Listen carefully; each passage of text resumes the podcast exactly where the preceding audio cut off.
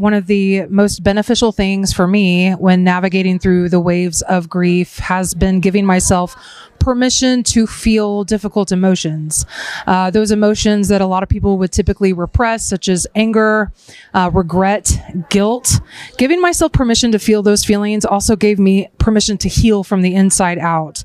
And I had to give it time, but the more that I let go of difficult emotions, the more it made room for the inside of me to receive good things and to see more color in life again and to have the beauty of life come back.